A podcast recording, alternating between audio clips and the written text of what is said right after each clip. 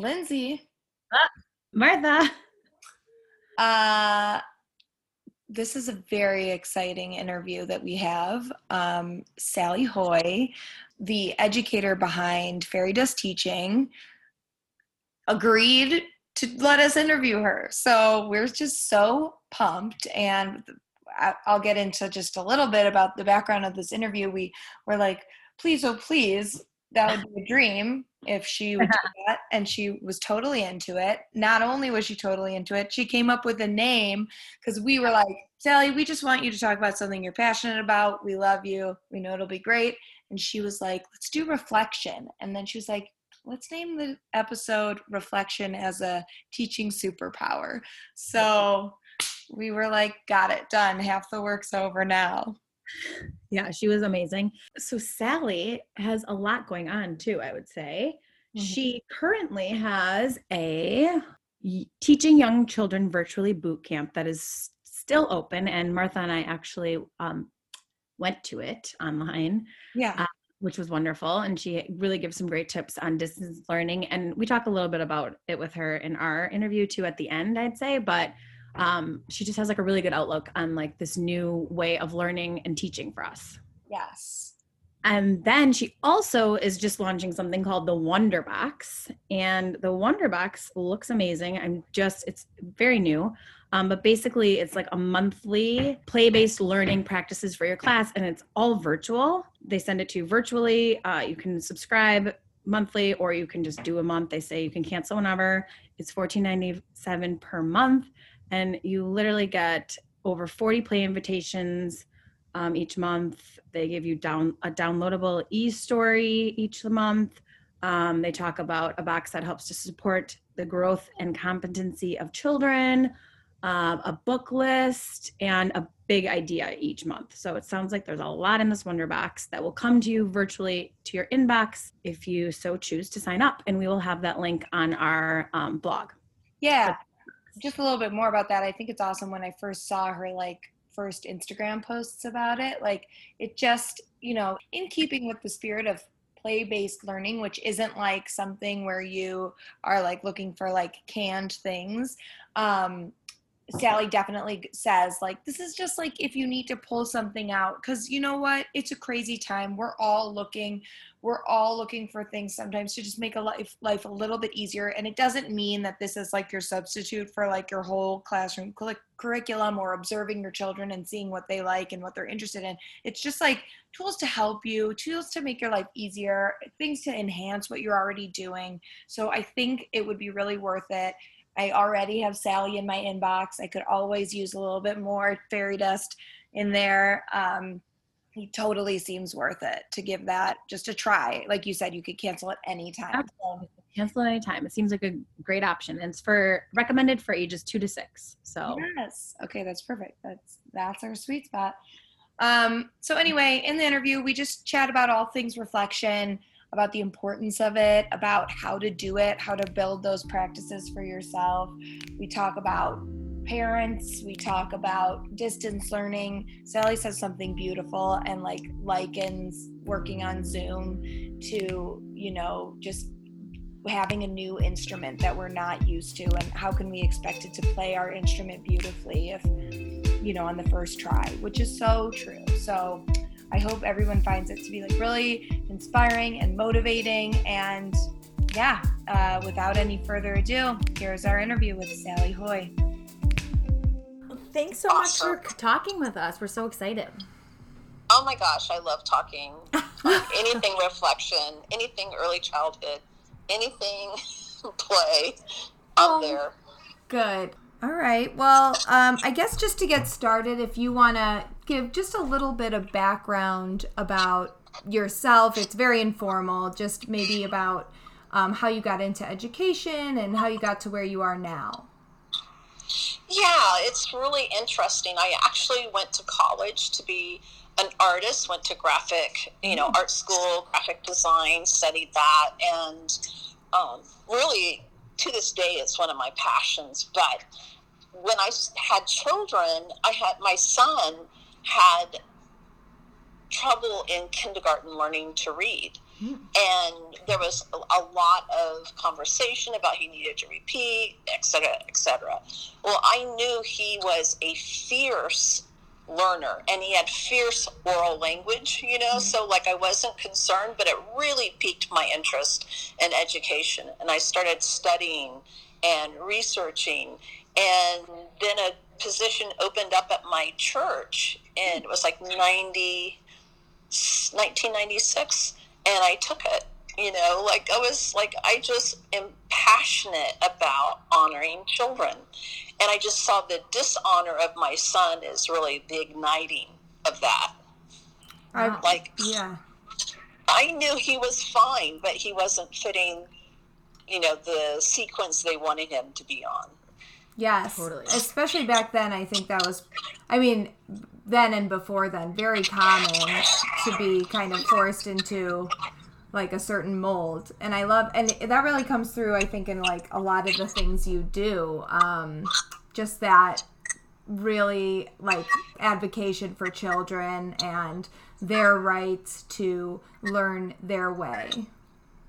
Exactly. And here's the thing my son graduated number two in his class. Right. You know, Awesome. he's a CPA and extremely smart, you know, but he wasn't fitting the system. And, you know, we have this misguided idea that children should be learning to read by first grade or mm-hmm. kindergarten or, you know, a certain timetable. It's absolutely okay for a child to progress in that with their interest. You know, mm-hmm. like he wasn't a fierce reader until third grade.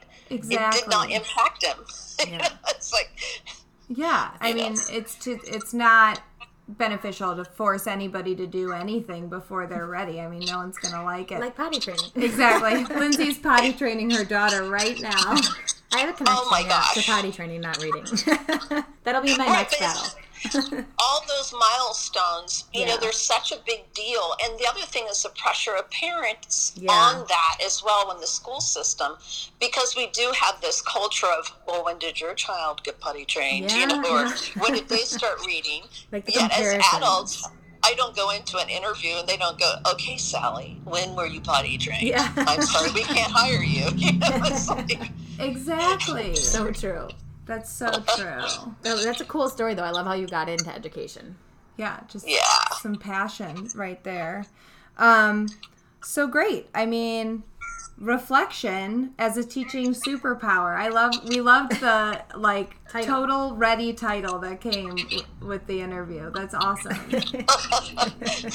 because it's true. It's like I wouldn't be who I am without it. It's like everything I do is based in reflection.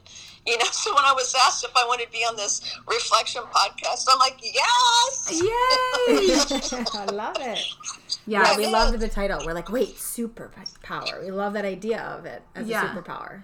I think it's and I think reflection is so so important. I think teaching can be kind of it can be done in like a way that feels a little canned and like pre like you know prescribed or it can be done in a way oh. that's like really comes from Fluid. yourself and yeah like evolving Organic. and organic yeah that's a good word Yeah, you know, and here's the thing as an artist and trained in the arts, to me, teaching is an art. It's something mm-hmm. that, you know, is steeped in. To me, the whole fabric of education is relationship. Like, it is what grounds everything I do. And so it's the child's relationship to me, you know, my relationship to the child, the child's relationship to peers, their relationship to the classroom environment, relationship to the materials I'm providing. You know, it goes on and on and on. How do I harness the gold? Reflection. you know, yes that's where it's at, you know? So true. Yeah.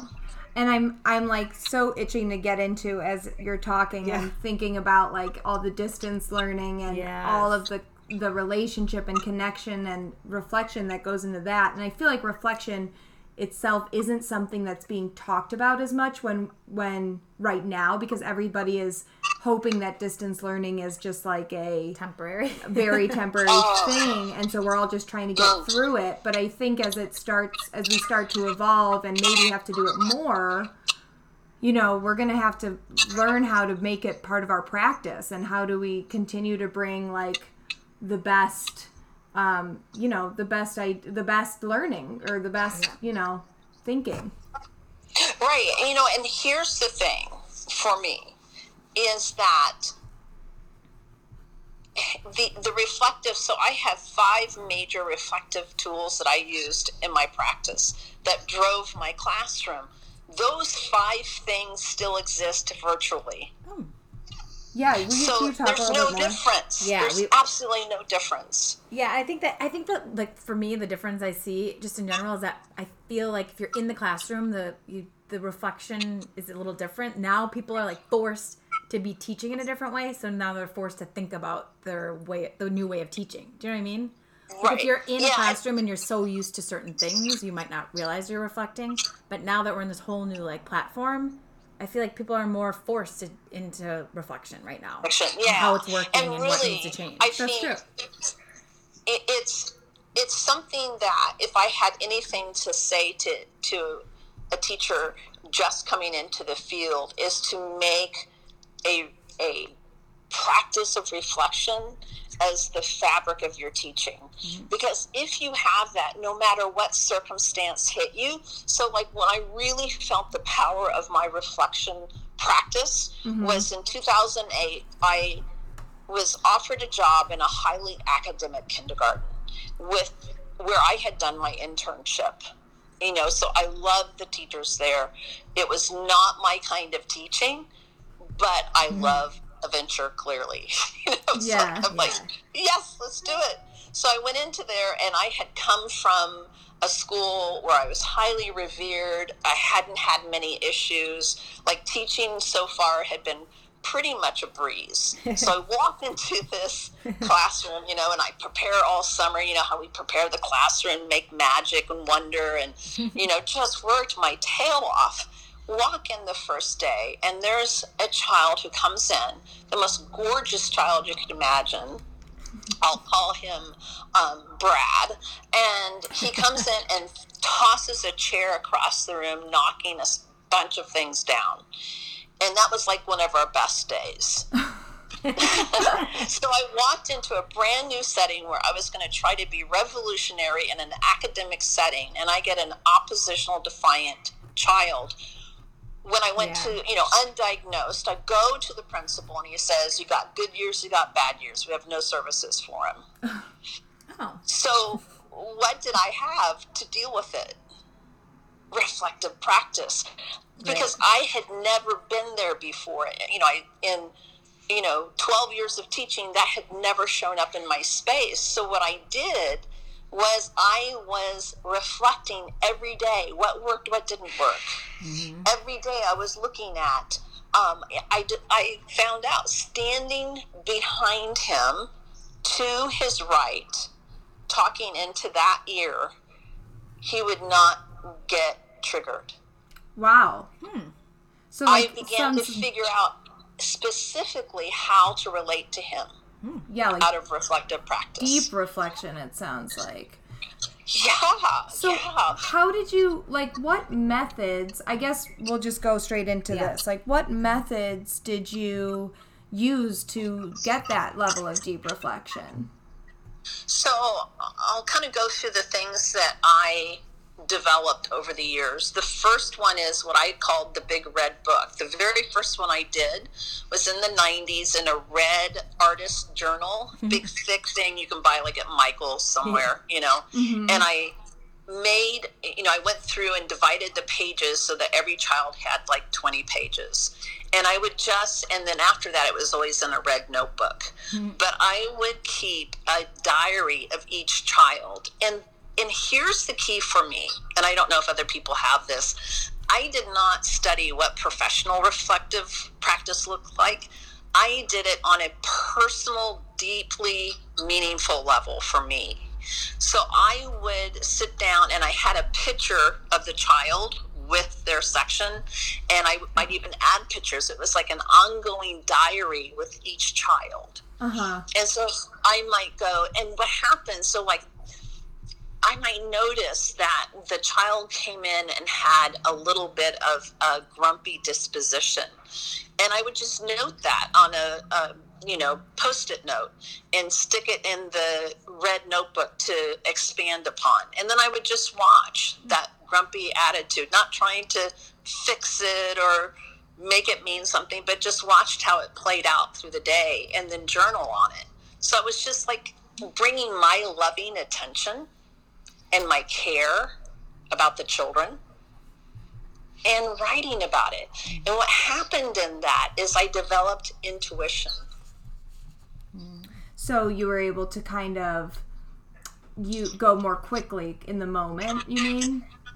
Right, because what happens if you start so and I'll, I'll tell you exactly the the real truth and I got this from my Waldorf um, kindergarten certification Uh-huh. in the 90s is that I would start at the beginning of the year before I fell asleep I would always remember every child. I would go just bring their image up in my mind and I see you know and I would and I would take every you know count. Okay wait a minute. I got 19 who am I forgetting? Oh, and the then forgetting that game. was an important child. I didn't remember who they were so I would write down that name and it was the child I would really pay attention the next day once I could remember all the children and their faces and how they looked I would remember what were they wearing. Hmm. Or what shoes were they wearing or you know and i would just play that game every night before going to sleep because it would hone my observation. So when they walk in the door i would glance and know and so then as i started journaling about them i've already started that relationship as i fell asleep every night Right. Hmm.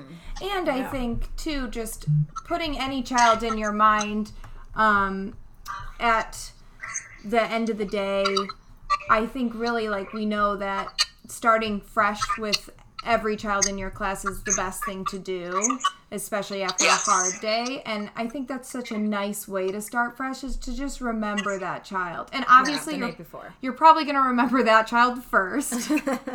right but but you at the- know yeah yeah but at the same time it's just such a it is such a loving way to hone your observational skills and to say wow like this child i had that this year 100% with one of my students i was always realizing that every time i would um, try and make a mental list or something like that this ch- one particular child would not show up on my list and it really it freaked me out just because I wanted to make sure I was aware of everybody at all Yeah. times. But you know, it really helped me become more aware of that kid. Yeah, and it is telling too. Like you said, like if you're constantly going through a list and there's one person that you can't remember, it's like keep going through that list and rem- try, try to remember that. Person. And your relationship needs Yeah. to grow with them then.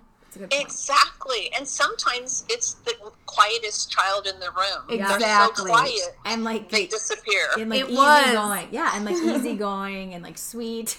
Yes, Yeah. exactly. They're actually more at risk from doing that practice. I really get that they're really at risk in the classroom. Right. Um, yeah. And the other thing that I would document are friendships that they had. And little, like, as I'm documenting their friendships, reflecting on it, you know, oh my gosh, today, you know, Gideon gave, you know, Susie this rock he had found, and it was so endearing because he'd been carrying it around for a week. You know, it's like yeah. just noting things, you know yeah, qualities and dispositions of the children because for me teaching is an act of love like my my commitment is every child got seen heard and honored by me because i know that's what's going to make it the difference if you look at maslow's we know that's what's going to make the difference not skill and drill Totally. Right. And I guess speaking of making the difference, like what do you think what effect do you think that that has on the children like pre your like reflective skills and after? I think that it truly builds a so for me, what got present, and it really came through with the little boy Brad in 2008, is that the story of him is that when you're really leaning into understanding, appreciating, reflecting on who this human being is in front of me, how do they learn, how do they relate to their peers, you know, just like rejoicing in the good, the bad, and the glorious, all of it, right? Mm-hmm. Like it, like we're researchers. That there's like Brad's behavior was his behavior. It, he was, it was, I always say they're doing the best they can. And so if picking a chair up and throwing it across the room is the best he can do, then I want to get up underneath it and figure out how can I help him even get more control over that impulse he has no control over. So, you know, I did that all year long, researching, reflecting, digging into what's working here. The following year, I'm standing at my door and he walks up and says, Mrs. Haughey, can I take your chairs down? Oh, that's like Every day amazing. he showed up and took down my chairs. Now, there was not a better thank you on the planet because he knew I loved him. Oh. Yes. Wow. so I think a amazing direct a direct effect is a strong relationship when you reflect with your on your class and on your children. It really builds that relationship, which is like we know Right. the key to everything. Well, and I think if we look at education, why do we educate? And this is where I get really like, you know, wishing I could have an impact on the on the whole educational mm-hmm. system worldwide. Yeah. Is that if you look back at the teachers that made a difference for you, it wasn't about you know the technique they used it was the passion and love they had for you to be nurtured and grown Totally. Totally. that's what matters, you know. So we get so hung up in these standards when what we need to do is to nurture the community of passionate teachers, not make them demoralized and Yes. to get second jobs because you don't pay us enough. exactly exactly i mean yeah i think i think reflection too is something that i was talking about it with lindsay um, yesterday um, or maybe it was my husband i, I don't know. Well, so this is the backstory. Martha and I actually teach together, so we Yes. do we do do a lot of reflective practice together, which is nice because there's you know there's Nice. self reflection and then there's the peer peer or peer reflection.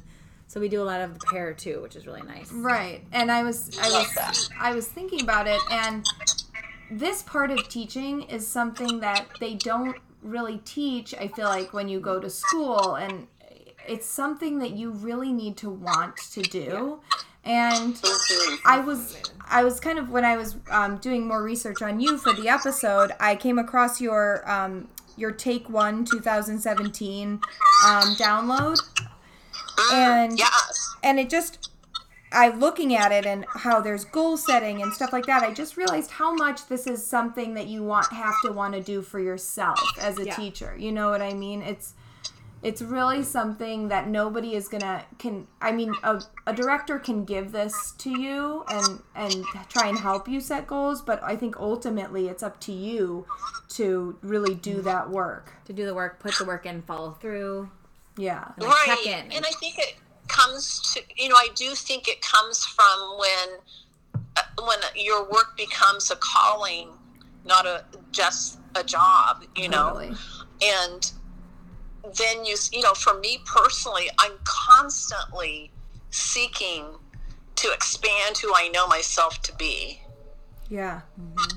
Because that means who shows up in the classroom has so much more to give. Yes. You know and it's so meaningful to me to make a difference in a child's life. Like i can't imagine anything more powerful to do with my life. Mm-hmm. That's so true yeah to make a difference every day. And you can you can really see it too with young children the difference. You can. Yeah. but i was going to tell you too i have a couple other things i do. One of the things i um, did every day is an end of the day reflection. And it was really fast and i found it really helpful for interns and assistants as well. And i would just ask which students stood out today? Who captured my attention and why? I love that. Then Me I'd too. ask, what did not work or could have been more effective, what was missing or needed in that circumstance, what worked really well, what's important for me for tomorrow, this week, you know, like if there was anything that showed up in that. And then I would ask myself if I had to pick a word or a phrase for the day, what would it be? And I had my assistants and interns do it as well. And it's so interesting too when you work with others to hear how they answered it because their answers are different.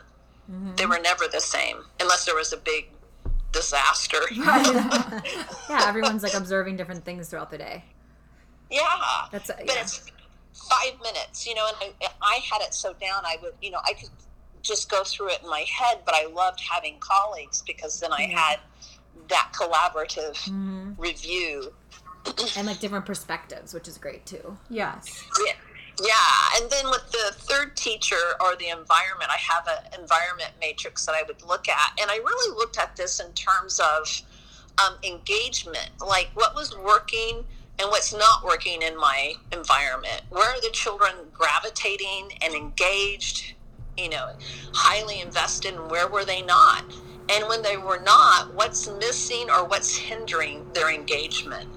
Got and I think always when there were behavioral issues, the first place I looked was in the environment, not the child. Mm-hmm. Really? What's off? Can you say more about that? Like maybe, do you have any examples of a time where that that happened?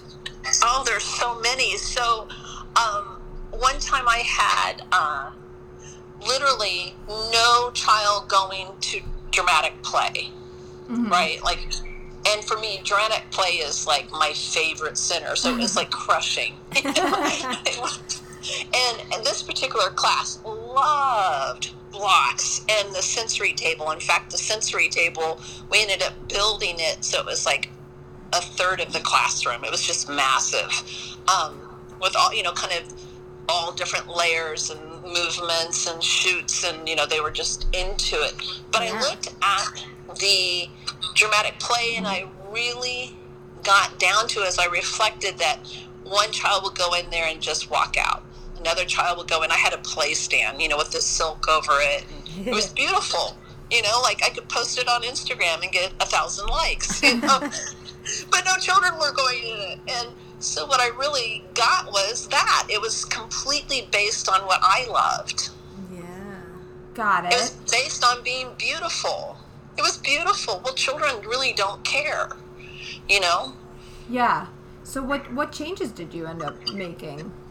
So what I did was I took what I was seeing in the sensory table where they were wanting to scoop, dump. They were in that dumping, scattering, you know, like they were four years old, just loving to move, dump, pour, shoot things down, tunnels, so I brought the Play-Doh center into the housekeeping. So there was things to squeeze, smash, move, you know, and immediately it took off. awesome. That's like such great like observation and then just like being proactive, right? And you know, like right. There was sensory. It. Don't talk about it, just do it. Yeah. Right. They needed the sensory things. Yeah. And to allow them, like I always have mortar and pestles and things like that. Mm-hmm. Like to take that off of the table and to put it into housekeeping and let it become a part of their narrative. Mm-hmm. Right. And we're afraid to do that because what happens? It's a stinking mess. It's a mess. yeah, I was going to ask. I want to tell me about your thoughts on the mess. Well, so the thing that with Play-Doh that it, what I learned is that one is I have to let go of it all wanting it to be pretty, right? yeah. Yeah. Um, and I'm a, I, you know, an artist, a design freak, so I love pretty. I always had a beautiful classroom because that's my thing. Mm-hmm. But what I realized with Play-Doh going into the housekeeping is I couldn't have any cloth in there. Mm-hmm. Right. You know, I had to take the rug out just because that's another layer of cleaning I wasn't willing to do. Right. Yes. But make it Play-Doh friendly, you yeah. know, and with their little fix. bits of Play-Doh stuck, you know, in the cabinet and stuff, yes. and then the kids, you know, the other thing I did with the children that was really, really important is and this is where I bring Montessori is practical life, having little brooms and things to clean, and bringing cleaning as a joyful thing. Right. Um, we we talked a lot. We actually um, last in our last season interviewed Tom Hobson, um, Mhm. and we talked about with him like the sort of making cleaning.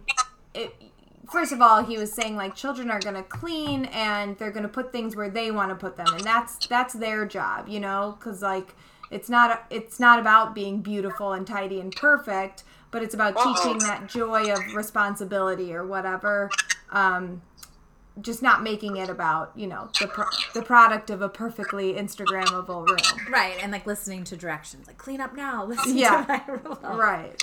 Exactly. It's no, it's all an in my organic process of daily life. We clean. Right, exactly, exactly. We clean as much as I wish we didn't. Right. And I think it's really important too, that very thing is that um, they clean on their level. They might not notice the details, where you'll have some children who do notice the details, you know. Yeah. Right. That doesn't go here, John. It goes here. you Yeah. know?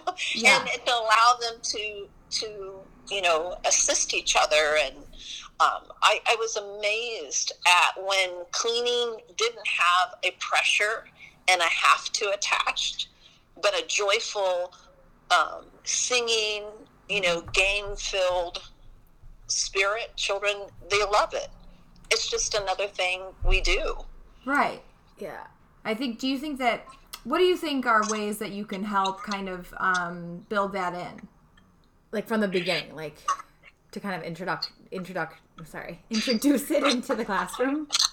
Yeah, so what I always did is I would sit down and introduce every section of the classroom and introduce the materials and talk about how we care for them and that that we had our cleaning supplies that they could go and clean and take care of things when like not just when cleanup time was, but if they mm-hmm. noticed somewhere needed a cleaning, here's cleaning cloths, here's the little brooms, here's this, here's that. And so it was a part of the nature of the materials. We play with them, we put them back, we clean them. It's just a cycle. I love that. And, and then the other thing that I learned in my Waldorf training that's really important is that that children have a natural need to imitate. You know, they imitate the movies they see, they imitate their parents, they imitate us. You know, how many times have you been told that children were teaching to their stuffed animals like we talk, you know? Yeah. Um, but if we demonstrate, it, you know, cleaning as a joyful act, you know, and they'll follow suit. That's so true. I think it's about it's about mindfulness, you know. I think when when we're in the moment cleaning up the broken glass, we have to take a breath and really model the the you know, the the Safety, lightness. but yeah, yeah, not a it's, big deal. It's not a big deal. It's just That's part of it. life.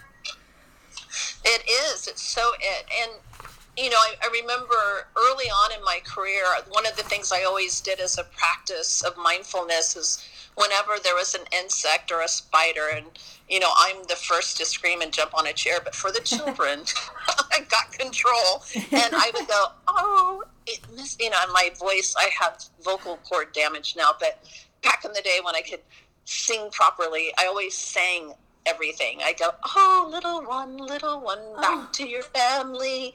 And I'd scoop it into a cup, you know, and put something on top of it. And then open, at this particular school, I could open the door and throw it into the back playground. Nice. You know, bye bye, spider. Go tell your mommy hello. And then the parents would come back and tell me, my child won't let us kill bugs anymore. We have to release them back to their families. I love But, you know, it. It's just how the children take it in, you know. And I would say things like, "Oh, I love to clean because it makes everything sparkle so beautifully," you know. And then their parents would come back and go, "What are you feeding our children? They love to clean because it makes everything so sparkly." You know, it's like they want to imitate us, That's so and if we true. and, you know, it's that enthusiasm. Like it's magic to clean. And you I think it's like harnessing to what what's true for you. Like if I were to do that, I think I might say, wow, I, I love to clean because when everything is put away, I feel like my brain is ready to do something else and it feels mm. clear and I that just makes me happy. So that's how I might talk about it in a way that's Exactly. authentic. You know? You got it. awesome. Authenticity is huge. Yeah. Huge. yes. Children see right through fake. Oh yeah. um Yeah, you got to say it real for you.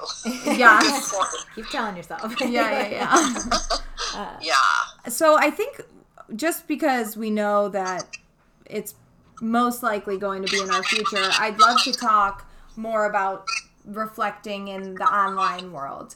Lindsay and I are both in your boot camp right now, and we love it. A lot of our colleagues are actually in it, and um, it's um, I we like how you talked about. I'm thinking these are the five principles you mentioned earlier, um, but you talked about like a way to be reflective using these principles of engagement. Yes. And one of the things that I have, and if it's, I'll have to put it up in that course if it's not there, is what I call the engagement compass. And it's like really looking at what is engaging them and mm-hmm. how do we support that engagement. So when, let's say on Zoom, what you're doing. So here's the first thing I noticed about Zoom because I did a couple practice sessions with my mm-hmm. employees' children. Yeah, we saw. I thought it was cute. Yeah, and the thing is, is I know all those children except one. One child I had not had any encounter with. Uh huh. Gideon, I know he was. He's featured in my um, book, um, the Wonder Art Workshop. On the Zoom call, his whole way of responding was different than it was in the physical space, right? So, observing him, I immediately saw he needed to know what was coming next, why it was coming, and he needed to see it repeated before he'd ever really take, uh, you know, engage with me. Yeah. And so some children are going to be holding back. They're engaged and you can see it in their eyes, but physically they're not taking part with you. Right. So I think like there's a whole level of looking at the different ways children engage virtually. Yeah. There's children who are going to be distracted by the third teacher that's now the home. Yes. And so that's a conversation with parents because we have no control over that. That's true. And so we have to say, you know, okay, so during our Zoom times, it would be great if you had Bobby sitting in a space where he was not in line with the TV Right. or his siblings or whatever it is. But I can see that first there's really observing how these children, most of them, and most of you know those children before, you know, this happened. So you can see the Right. differences. To Totally. see, to begin. And I think it's really for the first time the partnership with the parents is our pathway to success. Mm-hmm. It's blown up the partnership. I feel like Right. it's really become so. I'm always looking for ways to be more in tune with my families. I feel like that's something that I always am thinking about. And all I can say is for all the awful things that this whole situation with coronavirus has brought, like it has made me see that there are ways to get really close to families. Yeah. And I think you have to depend on one another. It's really about Yeah, It's a partnership. two way stri- street. It's not just thinking that you have all the answers, it's needing the parents too, I think. It is. Yeah. Yeah, but I just love You know, how you like you like you just say like lean into what's working and just like the fact that it's okay to like take those risks and make mistakes because I think so many teachers are so scared to make mistakes, especially because you're like on a video call. The parents might be in the room. Um, it's more you're more like vulnerable in a lot of ways. Yeah, paralyzed. Yeah. Yeah, so and I, I think, like you know, for me, I was a goofy teacher, and Yeah. I, my, you know, the the being very theatrical, very animated in my goofballness, you know, would probably be something that I'd have to harness, but not be as much that way as I am in the classroom because I can't bring the calm as quickly yeah, right? So it's like it's a different yeah, and I think if you just start reflecting, okay, when I was on that Zoom call, um, and you know Sarah ran away and never came back, and then this, per- you know, Mhm. just looking at okay, what would make the difference for Sarah? So true. What is it that Sarah's interested in? Maybe I can call Sarah or send an email and ask Sarah what book she would like me to read tomorrow. Yeah. So personalize it. Yeah, it's just like I think we have to pull all of those strategies we do with children who are, you know, not integrating in the classroom. Now we have it, and they're not integrating in our Zoom call. So true. Or a parent decides, no, I'm not going to put my kid on that call. Then, you know, reaching out to the parent, having the conversation, you know, tell me more about that. Yeah. I want to hear, I care. Um, I did. We did see it in your um, boot camp how you talk about parent virtual meetings. Would that be like a platform you could use, kind of some of those suggestions for? Because I feel like that's really opening yourself up, Yeah. which is Yeah, but I get the idea of it. I, I really credit Head Start for really versing me and being vulnerable with parents because, you know, I worked with underprivileged children for years and I would be standing in front of a felon and I treated that person with the same respect I gave to the, you know, surgeon mm-hmm. Right. that I taught later in the academic school. And when you do that, when you bring that respect to parents, that they actually have something to say, that they actually have something to give in this, it's stunning what shows up. It's stunning. Totally. And we underestimate what parents can offer. Well, and here's a here's a big tip, a mantra that I took on, and again that my first year in kindergarten really was like, you know, 12 years into the profession, let's go through fire. Um, I had a I had a mantra that I with learning in Head Start, you know, in the late 90s that you know, I take nothing personal. Anything that happens with a parent is not personal. It's they're in survival. I don't know what I'm not in their shoes. I don't know what they're going through. And I had a dad in kindergarten that first year. Second weekend, I'm struggling. You know, I'm just trying to keep my head above water.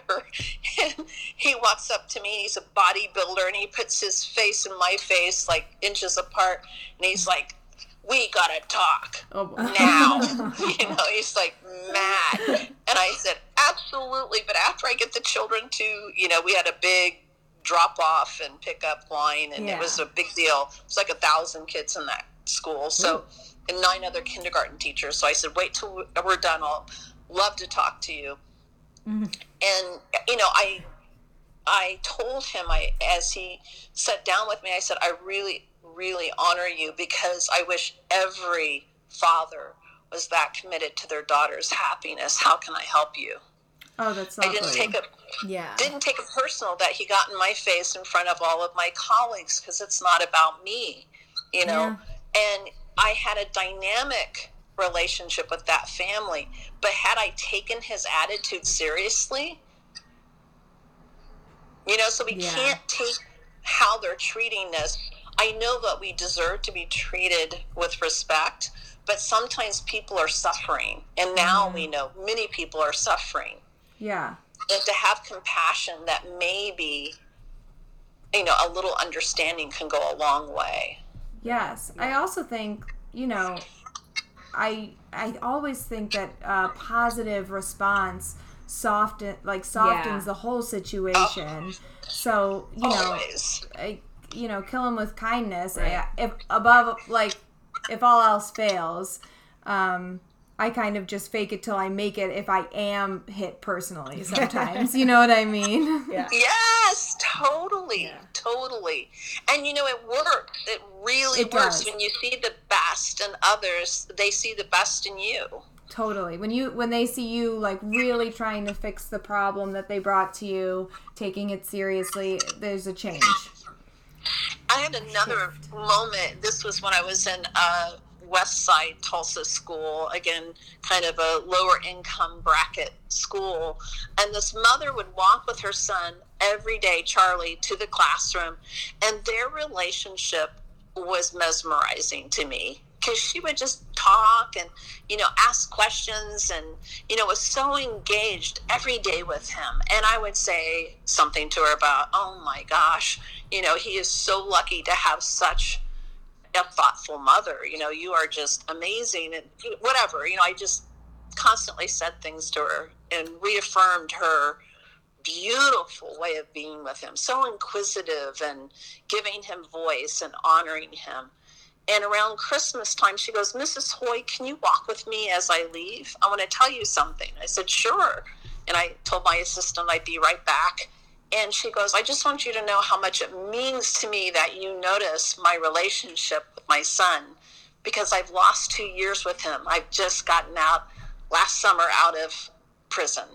Wow. And I was not with him for two years. Uh oh, you And I got like- you got Lindsay about to cry. I usually tear up I at mean, some point. I never ever would have guessed she was a felon. yeah.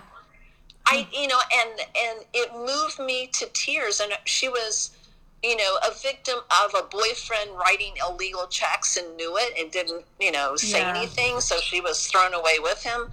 But just to think how she was savoring her son, you know, mm-hmm. some parents, you just we cannot judge them based on anything. Yeah. And it's You know, it's it's about the observation too. Like your that whole thing is based off your reflection on their relationship and mm-hmm. your family's relationships with each of their children. Yeah, exactly. Which I keep in that notebook. Yeah, totally.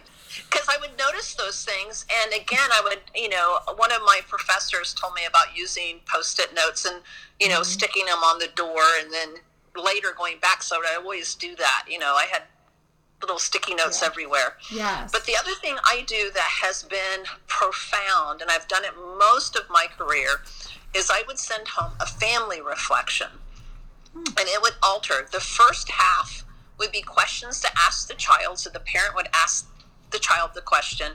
The second half was for parents or family members, depending, because not all children are with their parents. So mm-hmm. the questions, like an example of beginning of the year for the child is what have you liked most this week in class for the parents to ask what did you investigate this week that was so cool or whatever.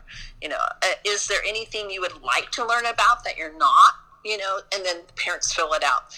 If we were like reading a series of books like the three bears i might have them t- say tell me the story of the three bears or something like that. Then the questions for the family is what did your child talk about most this week? And um, what was the biggest topic of school not recess besides recess and then do you have any concerns or celebration mm-hmm. totally, yes. I love it. Definitely got to open yourself up though, and not take things personally. Yes. that's like the first thing you need to tell yourself. like, I think especially now that we're so out in the open Yeah. every day with distance learning, that's really we've been talking a lot about that, like about opening yourself up for feedback and, And failure. using it right, and the the whole failing thing, like taking risks and being okay with failing. It's all it's very there's a lot of personal growth happening now. yeah, Yeah, and here's where I think the the the balance happens for me. You know, you can only talk from the trenches of your own experience, but for me, when I was in new territory and partially failing, I never let go of knowing my expertise. You know, so I held on to that. I am the expert in this in early childhood and being with children, and I'm passionate about it. And my failure doesn't touch that. Ooh, can you talk a little bit more about that? That sounds very helpful. yeah so you know it's like um so let's say yo-yo ma you know one of the world's you know fiercest cello players has a cello called petunia that he plays and it's spectacular but let's say all of a sudden he shows up petunia has not made it to the stadium where he's playing and they bring in a cello from a university where it's been down in storage, you know, and he has to play it. Now, is and it doesn't sound as good, right? It's not as good. I think of it like that. Like I have my artistry as a teacher, But when I'm asked to go into new territory, it's like I have a, a new a new instrument to play. Zoom and virtual is a new instrument to play. It's not where we're used to playing mm-hmm. our artistry. That's gorgeous. It's not yeah. going to sound the same. It's not. It's not. It doesn't. And like, it has just... nothing to do with our skill. It has to do with the instrument we've been given called Zoom or Google or yeah. video or you know what I'm saying? It's no replacement. Like with Yo-Yo Ma, there's no replacement for Petunia, his million dollar cello. You know, exactly. There's no replacement for your classroom. Right. We can't replace it. Not possible. Yeah. It is the creme de la creme of teaching. Is yeah. our own environment. Yeah, totally. I love how you say like in your boot camp about how just like look for the sparkle in their eye and just go with what works because it's it is like such a new platform for us and it's not our classroom. So what what is going to work for us? And if if the kids are having fun and enjoying and participating, then we should just go with that. right, and eventually we will just if this is the beast we think we have, and this is what's really depressing me as I look forward mm-hmm. as what can I provide next?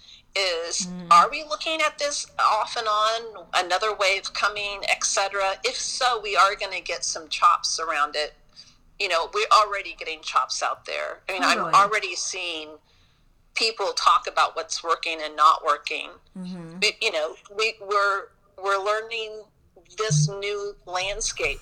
But I, I would beg every educator to never forget who they are. I love that. It's mm-hmm. it's just it's a new playing field. There's no reason why we should be experts right away, mm-hmm. but we're bringing not possible, really, yeah. not possible it's ridiculous to think that. Yeah. exactly. I love it. Well, yeah. anyway, thank you so much. I just um the when we started this season, like last year when we were brainstorming about it, I was like I I mean, we should just try and see if um, Sally Haughey will do it. Like, I don't know if that would ever be possible, but you never know because I we had always been so impressed with everything you do. And so just to have you on the show is such an honor. So thank yes. you so oh, much. So thank amazing. you. Thank you. And that means a lot. I just, yeah, I love our field. Just, oh, amazing. amazing talking to you. Okay. okay.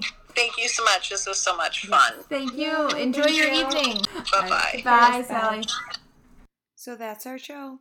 If you want to learn more about Sally and fairy dust teaching, which we highly recommend, you should head over to her website, uh, which is fairydustteaching.com. You can also follow her on Instagram at fairydustteaching. Um, you can also head over to our website to hear more about this episode and look at takeaways and the show notes and look at resources, and that is www.thereflectiveteacherpodcast.com. Please also follow us on Instagram at The Reflective Teacher Podcast. And if you would, we would really appreciate it if you went over to Apple Podcasts and left us a rating and a review. It really helps push us out there and help more teachers find our show. Um, as always, thank you for listening. See you next time.